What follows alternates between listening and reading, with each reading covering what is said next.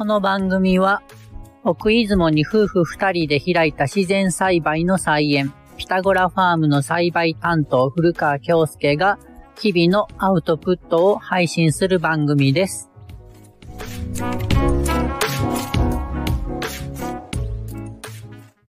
2023年4月3日、月曜日になりました。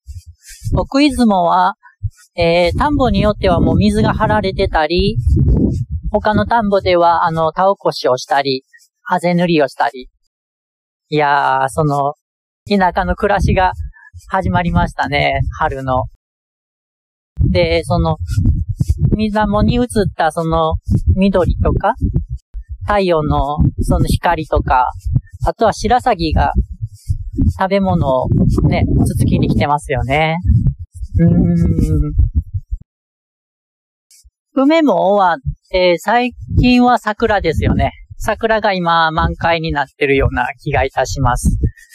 と見かけるのは水仙、椿とかですよね。全然こういう花の名前とかも知らなかったんですけども、徐々に覚えてくれますよね。やっぱりね、こんだけね、あると。もう少し行ってみましょうか。ムスカリとか、そうですね、芝桜。あとは、つくしですよね。田舎ならではなのかもしれませんけども、大犬のふぐりだとかね。名前を知らない木とかも全部芽吹いてきて、どんどんどんどん新芽が出てくる、そんな、ぐんぐんぐんってなってくるような、そんな季節ですよね。木蓮もですね。木蓮ちゃんも忘れたらあかんなと思いながら。で、我らがその畑にあるのはやっぱり菜の花でございますね。えー、もう大根も、えー、小松菜も、白菜も、キャベツも、みんなみんな花が咲いてきて。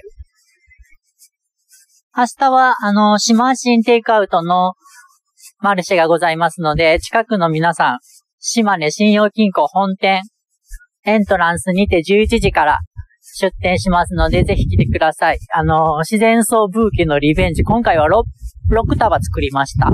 ワンコインで、どうかな、売れるかな？と思いながらも、いやいや、野菜、野菜を売れよって、野菜はもう別にね、頑張らんくても、お嫁さんが可愛くその梱包してくれてるんで、絶対売れると思います。私はちょっと花を頑張って売りたいなと思っています。明日の予報は晴れで暖かくなるっていう風になってるんで、売れると思います。散歩道の傍らに咲いてるチューリップを見つけたところで今日は春の散歩道という話でした。このポッドキャストへの感想やメッセージは、ツイッターでハッシュタグというラジオというラジオでつぶやいてください。毎日夕方の6時に5分程度の放送をしてますので、よかったらぜひお付き合いください。ではまた明日。ごちそうさまでした。